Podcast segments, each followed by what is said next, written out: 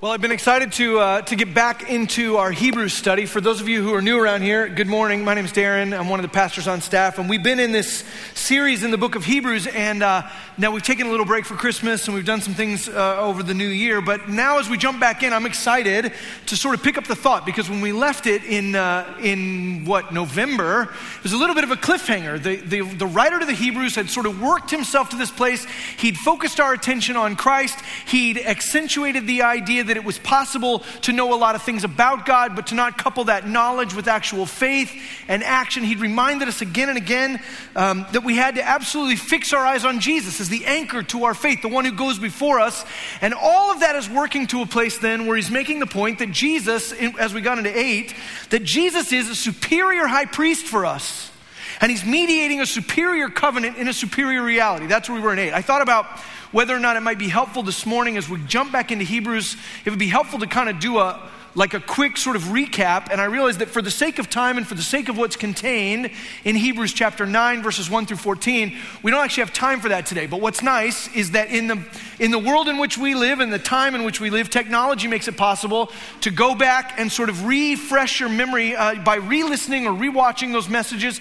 If there's a, a part of the text earlier in Hebrews that you have a question about or something that you're just sort of wanting to refresh your memory, you might just throw those messages on your iPod as you go for a jog or whatever. I'm, uh, you can sort of sync, syncopate your steps to whatever. Um, but I, I, don't want to spend too much time re- rehearsing that or recapping it today because it's possible for us to do that on our own. Instead, I want to get right into the thought of what the writer is trying to say here in Hebrews chapter 9, as he is now giving us a very tangible and practical example of what he's already said. What he said is that Jesus is superior. He said it a bunch of different ways.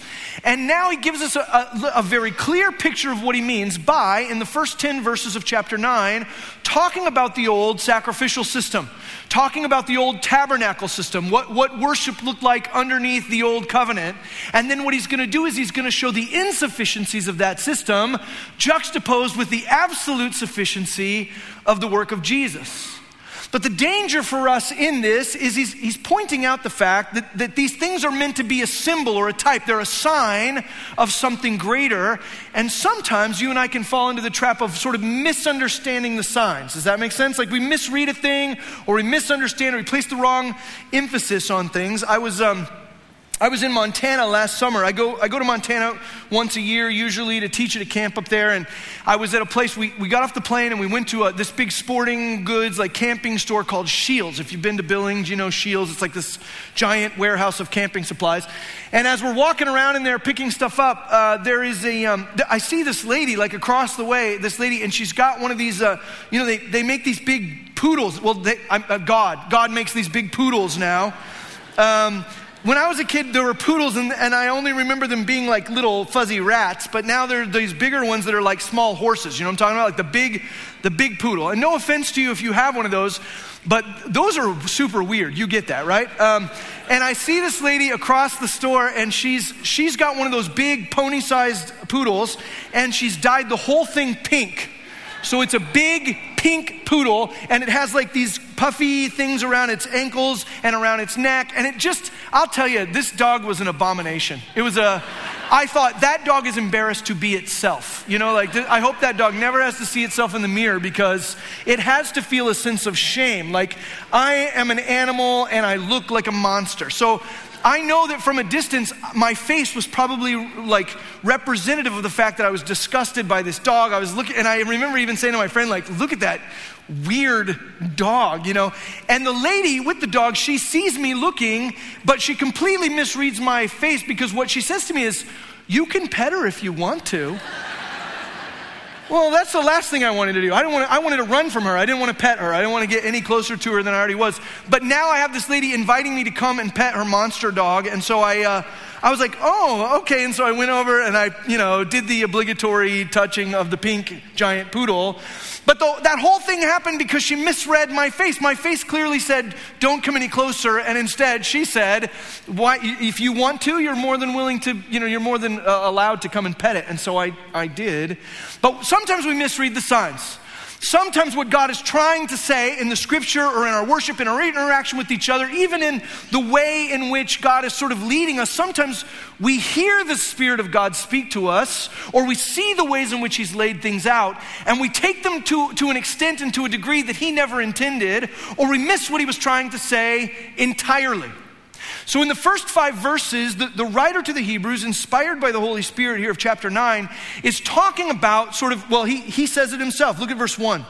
He says, Now, even the first covenant had regulations for worship and an earthly place of holiness. He's talking about regulations. He's talking about an earthly representation of a heavenly idea. He's like, the first covenant had these. There were these worship regulations, there were these instruments of worship. And he goes into some detail here. Look at verse 2. He says, For a tent was prepared. The first section, in which were the lampstand and the table and the bread of the presence, it is called the holy place. Behind the second curtain was a second section called the most holy place, having the golden altar of incense and the ark of the covenant covered all on all sides with gold, in which was a golden urn holding the manna, and Aaron's staff that budded, and the tablets of the covenant. Above it were the cherubim of glory overshadowing the mercy seat. He's giving us all these details about what the tabernacle looked like. And it, what's interesting is that you, you hear those things and you go, What? Like, what is that? What are we talking about? A, an urn with manna and the budding staff of Aaron, which was the symbol of his priesthood and the appointment of God into that role. The, the, the, what is all of this with an altar of incense and candlesticks and bread? And there are all these details that we might be tempted to go, tell me more about those things, right? Tell me the mysteries. Oh, the Ark of the Covenant, I know about that. I've seen the movie, it melts your face, right? I know that happened. So tell me what is going on with that, right? There is sort of a passing interest in the details sometimes that can be dangerous to us because we can get so bogged down in the details of the instruments of worship or the regulations of worship or the accoutrements of worship in an earthly place of holiness that we miss what God was trying to actually do and what He was actually trying to say. Because for all of the gold and all of the importance of having these instruments placed in the right place and all of their symbolism, the writer will say here in verse 5 above it were the cherubim of glory, overshadowing the mercy seat. And he says, Of these things we cannot now speak in detail, right? So he literally knows that he's writing to people that are going to go, hmm, tell us more about this golden altar. Tell us more about these candlesticks. Tell us more about these details. And he goes, no, it's not worth getting further and further into that because that's not the point of all of these things. It's not just to study these things in detail, these things are all meant to point us to something else. And it's interesting because as you study, if you were to grab a commentary from our library or if you have one on your computer or whatever, it's amazing how much time commentators and theologians then have spent looking at those instruments and the way they're arranged. Why does he say that the golden altar of incense was inside the curtain when actually it was supposed to be outside the curtain according to, and they will write pages and pages, reams of paper looking in greater detail at the symbolism of these items, but the author has point blank said, let's not get stuck there, right? And so, for our purposes this morning, we don't want to get stuck there. We want to understand that this, these outside worship regulations, this earthly place of holiness, these rituals that were laid out by God that the priest walked through were for a purpose, but they in and of themselves were insufficient. The author is making the point that what these things and these instruments and these regulations and rituals were capable of was very limited. It was never enough. It never met the need of the people, not fully. He goes on to say in verse 6 these preparations having thus been made, the priests go regularly into the first section performing their ritual duties, right? So we see the idea of ritual duties, regulations for worship, earthly holy place. We see all these instruments he says, they went regularly into the first section, that's the holy place, performing their ritual duties. But into the second, only the high priest goes. And he, but once a year, and not without taking blood, which he offered for himself and for the unintentional sins of the people. By this, the Holy Spirit indicates that the way into the holy places is not yet opened as long as the first section is still standing, which is symbolic for the present age. According to this arrangement, gifts and sacrifices are offered that cannot perfect the conscience of the worshiper. But they deal only with food and drink and various washings, regulations for the body imposed until the time of Reformation. He says, Look, despite the fact that there are candlesticks and censers and altars and arks of the covenant, none of those things were sufficient in of themselves. And he's basically laid out like a couple of different limitations. I want to just look at them briefly because, again, it's not the point of what he's saying. But the point of what he's saying is that all of the things they did under that old covenant, that they were limited. First of all, he's talking about the fact that there was a limited connection. There was a limited connection, right? For you and I, the regular people, the people of God who wanted to please Him and wanted to honor Him with our lives, there was a limited access to God. We could go to the tabernacle or to the temple, but it was only the priests that were allowed to go into the holy place.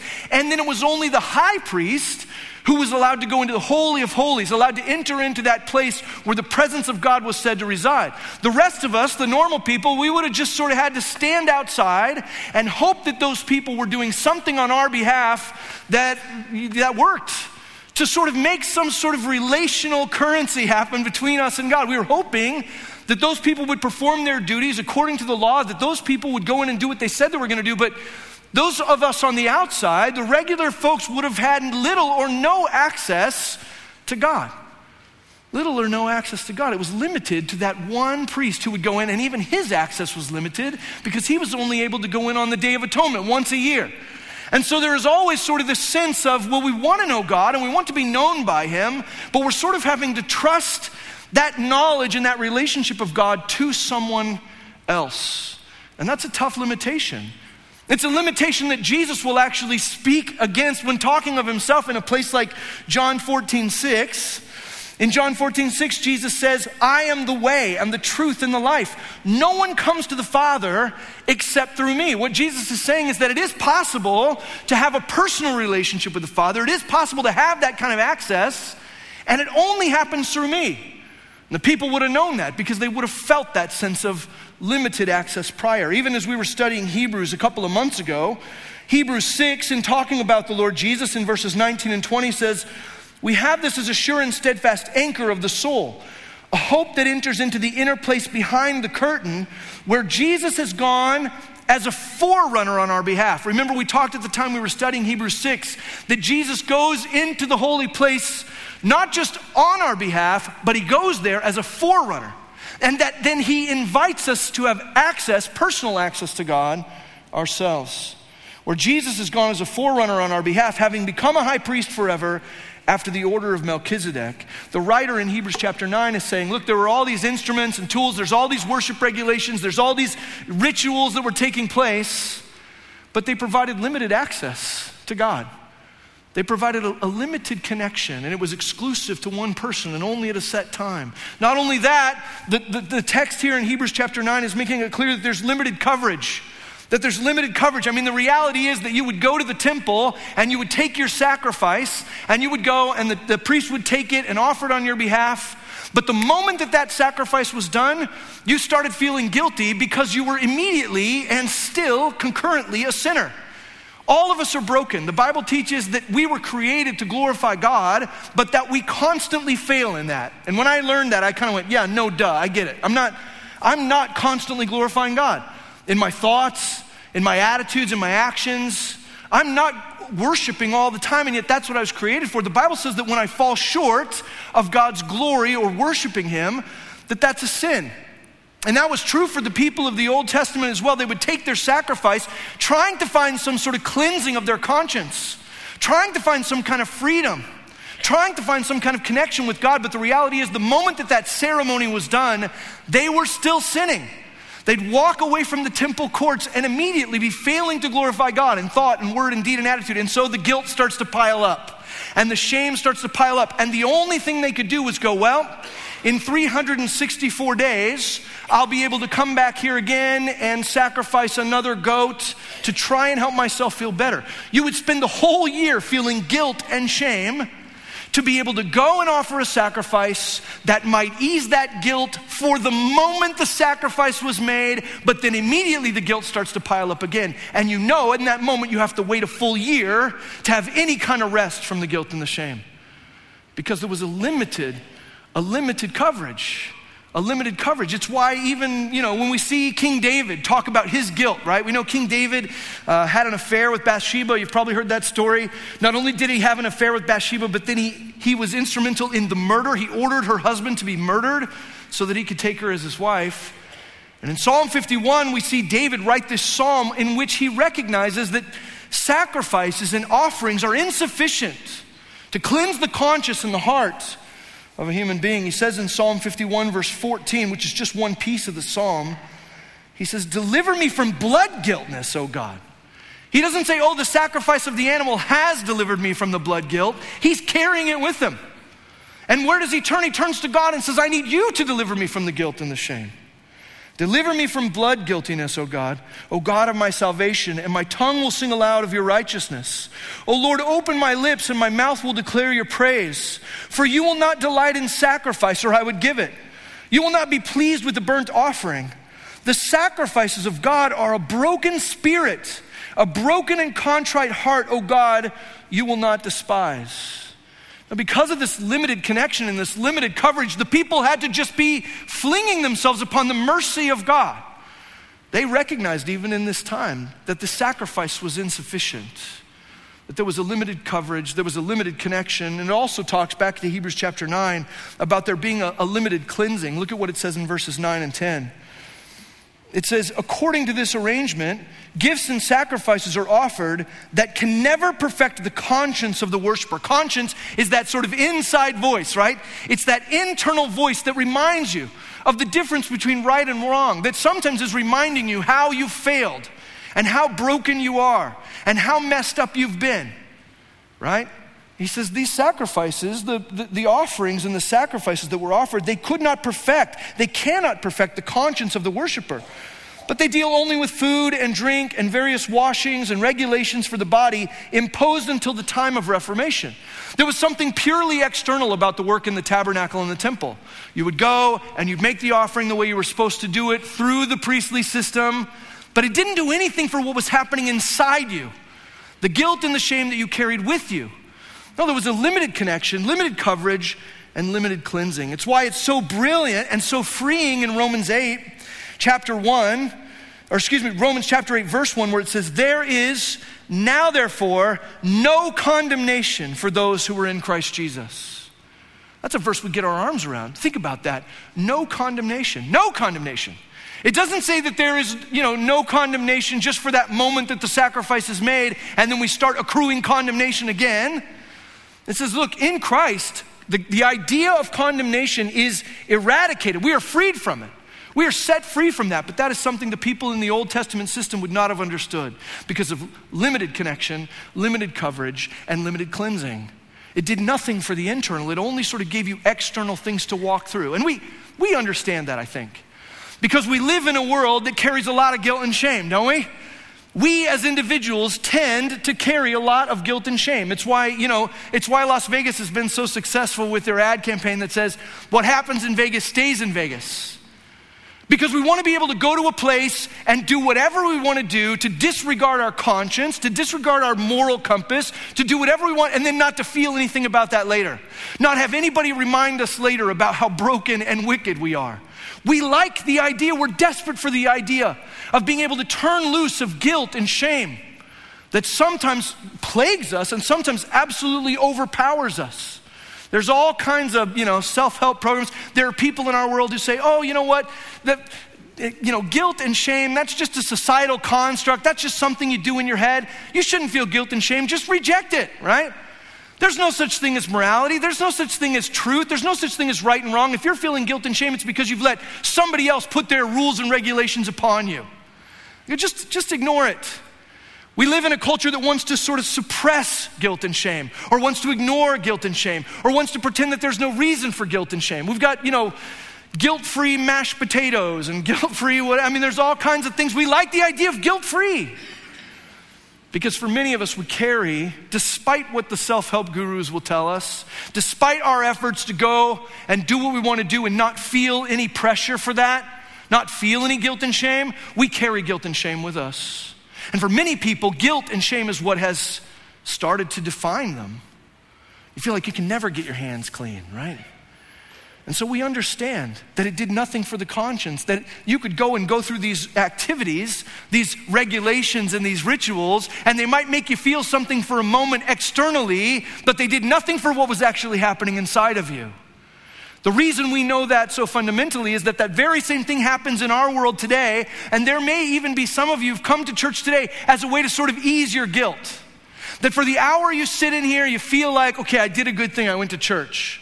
Or maybe you do service projects, or maybe you're part of a Bible study, or maybe, you know, I mean, there are all kinds of ways religiously that we do stuff to try and ease the shame, to try and ease the guilt, to try and fix internally what's going on inside of us.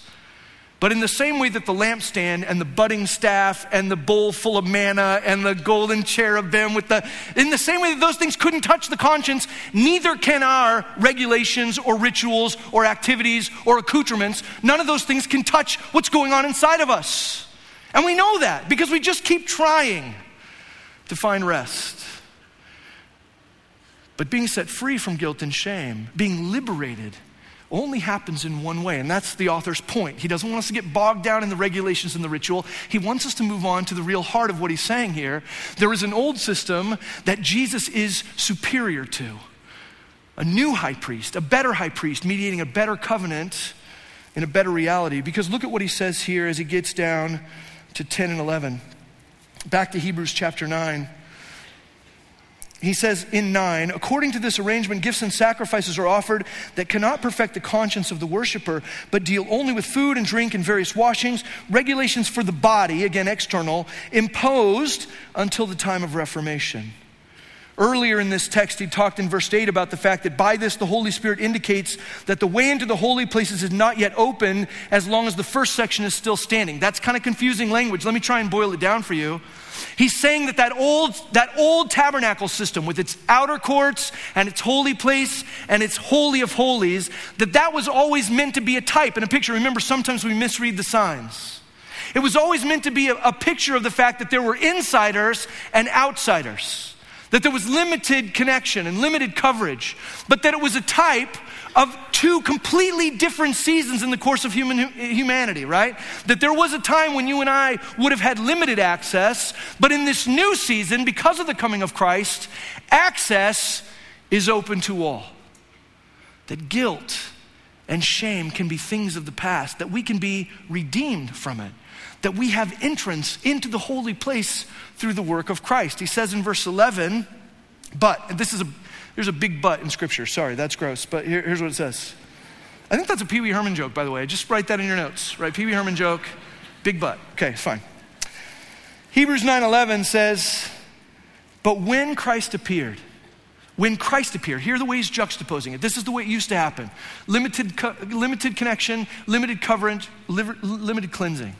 But, he says, when Christ appeared as a high priest of the good things that have come, as I was studying this week, I love this idea of high priest of the good things that have come. You, you know, essentially, that's what we're doing here today. We are a church of the good things that have come.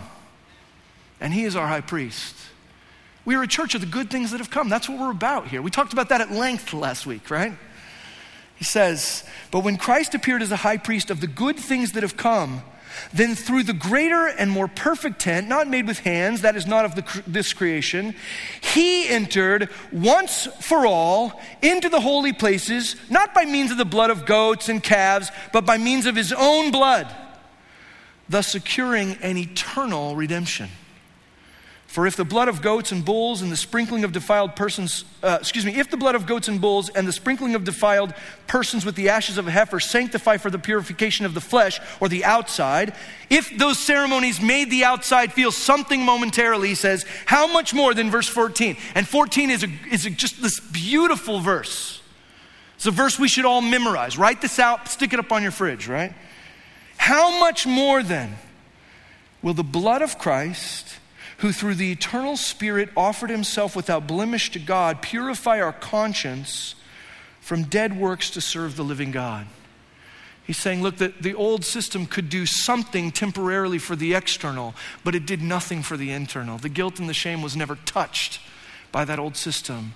And if that old system could do something for the external, how much more will the blood of Christ pure the conscience, purify the conscience of those who've been set free from dead works to serve the living Christ. I, I actually want to just take the rest of our time and look at verse 14 because he does such a great job of showing the juxtaposition, even just in that one verse. He starts by saying, There is an old system, but how much greater is the new system? And he starts with, uh, appropriately, the blood of Christ. Verse 14. How much more will the blood of Christ? See, there's a difference between the blood of goats and rams, there's a difference between the blood of bulls and heifers and the blood of Christ. There's a difference between the sacrifice of an animal and the sacrifice of the living God Himself. He says, How much more will the blood of Christ make a difference? I think about the blood of Christ, and all throughout the scriptures, we see the impact that it makes. Even Revelation chapter 7, verse 14, talking about uh, the, the end of days. This is, I said to him, Sir, you know. And he said to me, These are the ones coming out of the great tribulation. They have washed their robes and made them white in the blood of the Lamb. The blood of Jesus is not like the blood of a goat or, or a sheep. The blood of Jesus cleanses us. That's why it says in 1 John 1, verse 7 if we walk in the light as he is in the light, we have fellowship with one another, and the blood of Jesus, his son, cleanses us from all sin. It cleanses us from all sin. Acts chapter 20, verse 28 says, Pay careful attention to yourselves and to all the flock in which the Holy Spirit has made you overseers to care for the church of God, which he obtained with his own blood. When we talk about eternal redemption in verse 12, redemption means the buying back of those who were enslaved. It means liberation. And how does that buying back occur? It happens with the blood of Christ, not with the blood of animals. The blood of Christ, it says in verse 12, look at that back to Hebrews chapter 9. The blood of Christ in verse 12 says, He entered once for all into the holy places, not by means of the blood of goats and calves, but by means of His own blood, thus securing an eternal redemption. Just think about what this means for a second. He secures redemption, but it isn't just momentary. It's not just something that makes us feel good for a moment and then we, we, abandon that for the next 364 days. The redemption that is obtained for us through the purchasing of his blood shed on our behalf is an eternal redemption. What's that mean? It means that the blood of Christ cleanses you and me from the sin I've done in the past, from the sin I'll do today, from the sin coming in the future. It means I don't immediately walk away from the redemption of Christ feeling like, well, he's going to have to do that again because I'm already prideful, because I'm already greedy, because I'm already broken still in my flesh and in my sin, Jesus is going to have to sacrifice himself again and again and again. No, that's the difference between the blood of a sheep or the blood of a goat. Here we, we see the blood of a goat that's brought, and, and yes, that, that goat is pure only in the sense that it's not capable of making a moral choice, right? It's not capable of making a moral choice. And we shed the blood of a goat and we get some sort of momentary uh, you know, respite from the, from the guilt and the shame, but it's not eternal. Now, the blood of Christ is something altogether different. It secures for us, and it secures for us. It cannot go away, it cannot be taken. The blood of Christ secures for us an eternal redemption rather than a yearly necessary sacrifice. This liberty is permanent, past, present, and future. Back to, back to verse 14, look at what else it says. It says in verse 14, How much more will the blood of Christ? Who through the eternal spirit offered, who through the eternal spirit, remember what was happening in the past was through ritual and through regulation. It was by, you know, observing the ordinances and making sure that you did things according to the prescribed way that God had laid it out. The offering that was made before was according to the, the regulations of worship and the annual rituals, right? It wasn't through the Spirit. But, but what's important for us is that it's not our regulation and our ritual that redeems us eternally. It's not that, that those things are not the things that have secured our identity in Christ. It's His work on our behalf, which He does, and this is important, through the eternal Spirit. I love the Trinitarian thought in verse 14. I love the fact that we see Jesus offering Himself through the work of the Spirit to the ultimate service and glory of God. Feels very similar to what we talked about last week. That the reality is, it's not going to be just all of us here in this church sort of putting our hand in the middle and going, hey, let's live for Christ. Let's be loving and sacrificial and let's do it. We can, right? That's never going to work because we're broken people. The only way it works is when we become a church that recognizes everything that happens happens through the empowerment of the Spirit. Jesus doesn't offer himself through ritual, he doesn't offer himself through regulation. He offers himself through the Spirit. Through the Spirit, through the eternal Spirit, rather than through ritual or repetition. It says in verse 14, How much more will the blood of Christ, who through the eternal Spirit offered himself?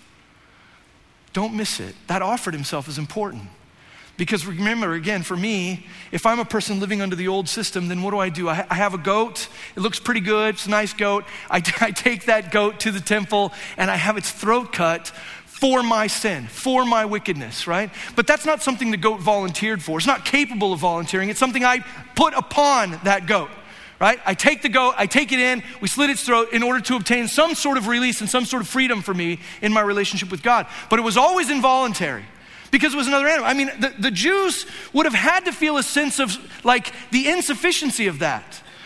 Because, yes, I'm bringing this goat and I'm placing my hand upon its head as the scapegoat, as a symbol of the fact that I'm laying my sin upon this goat.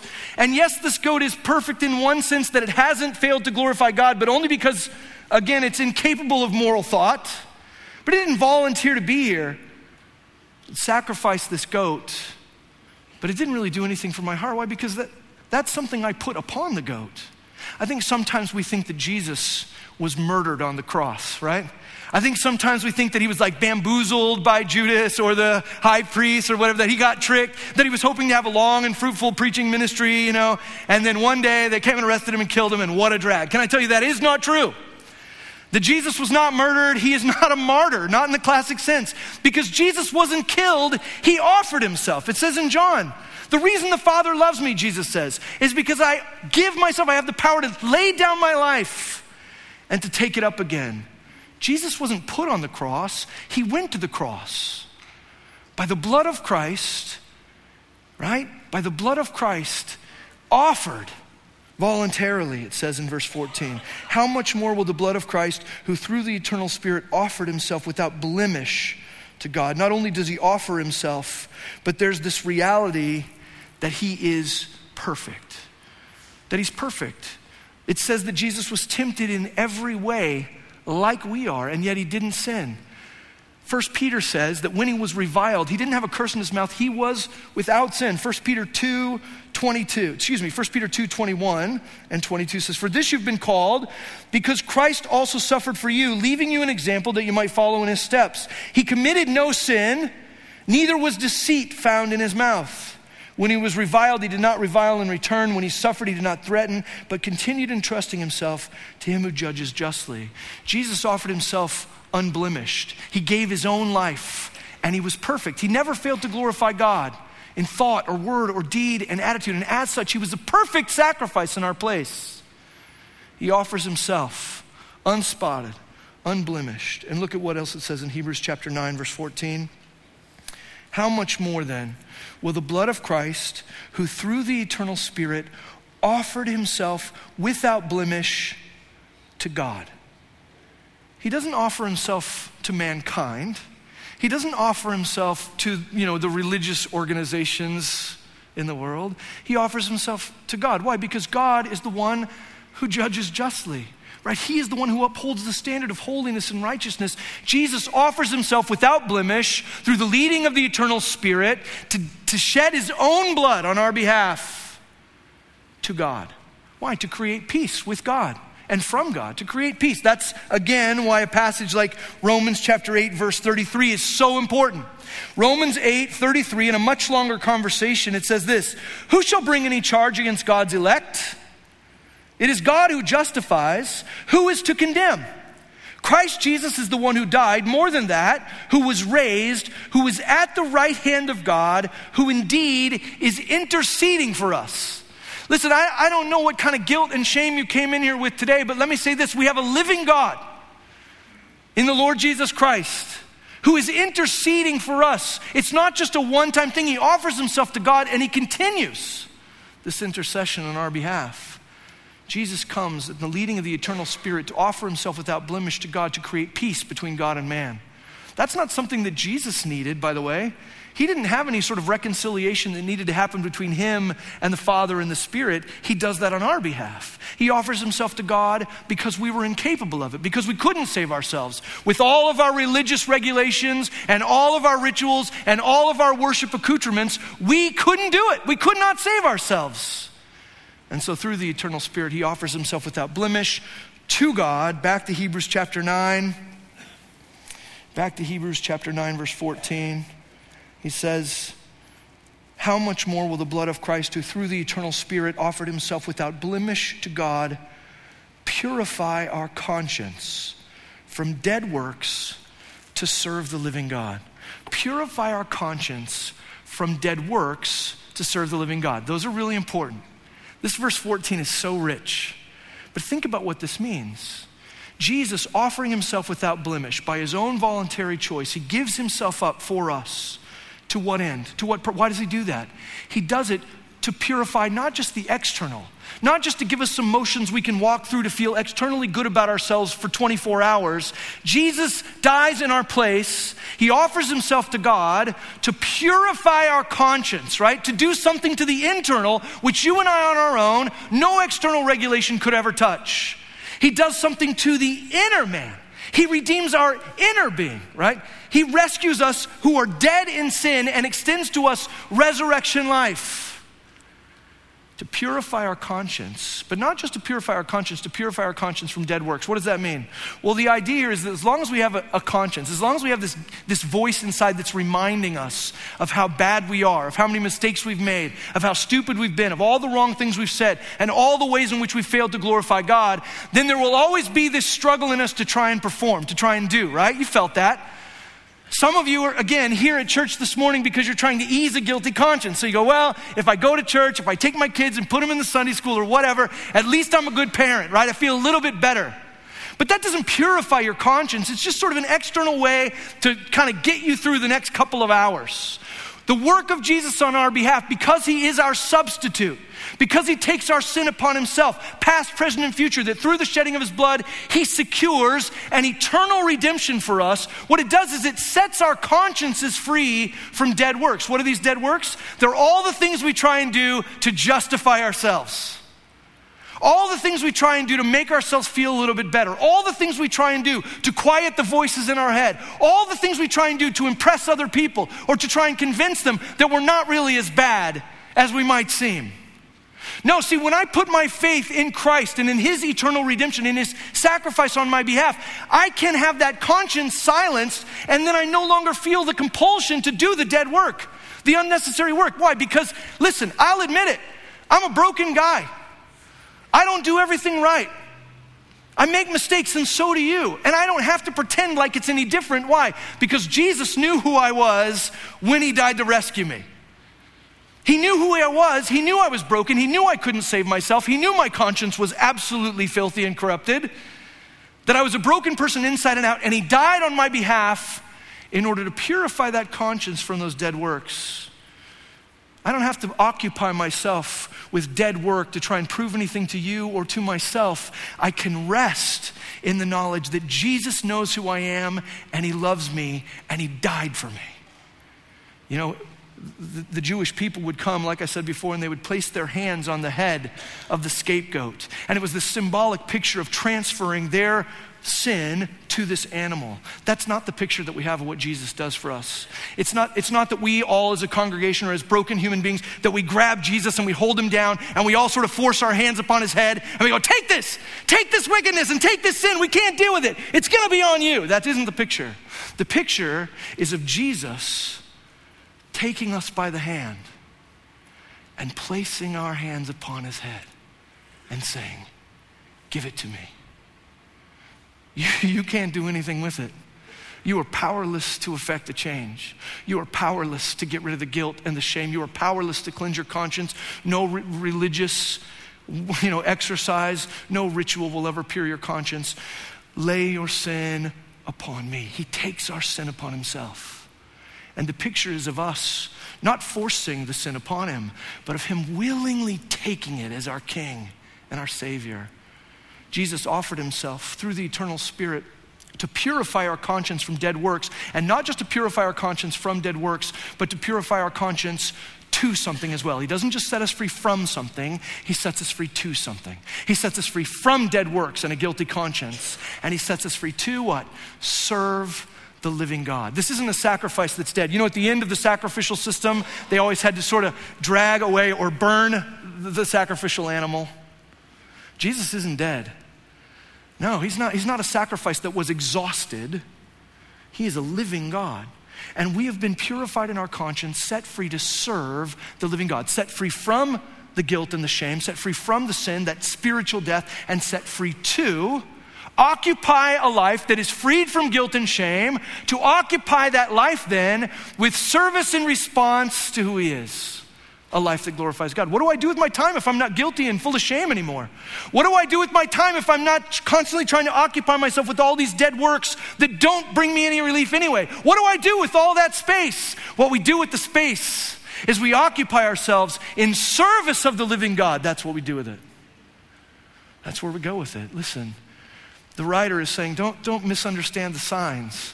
Don't misunderstand what's being communicated here. All of these instruments, the religious exercise, the ritual, they were there for a place. They were there to point us to something greater. But when Jesus came, he secured through the shedding of his blood an eternal redemption for us to do what the old system never could to cleanse our consciences.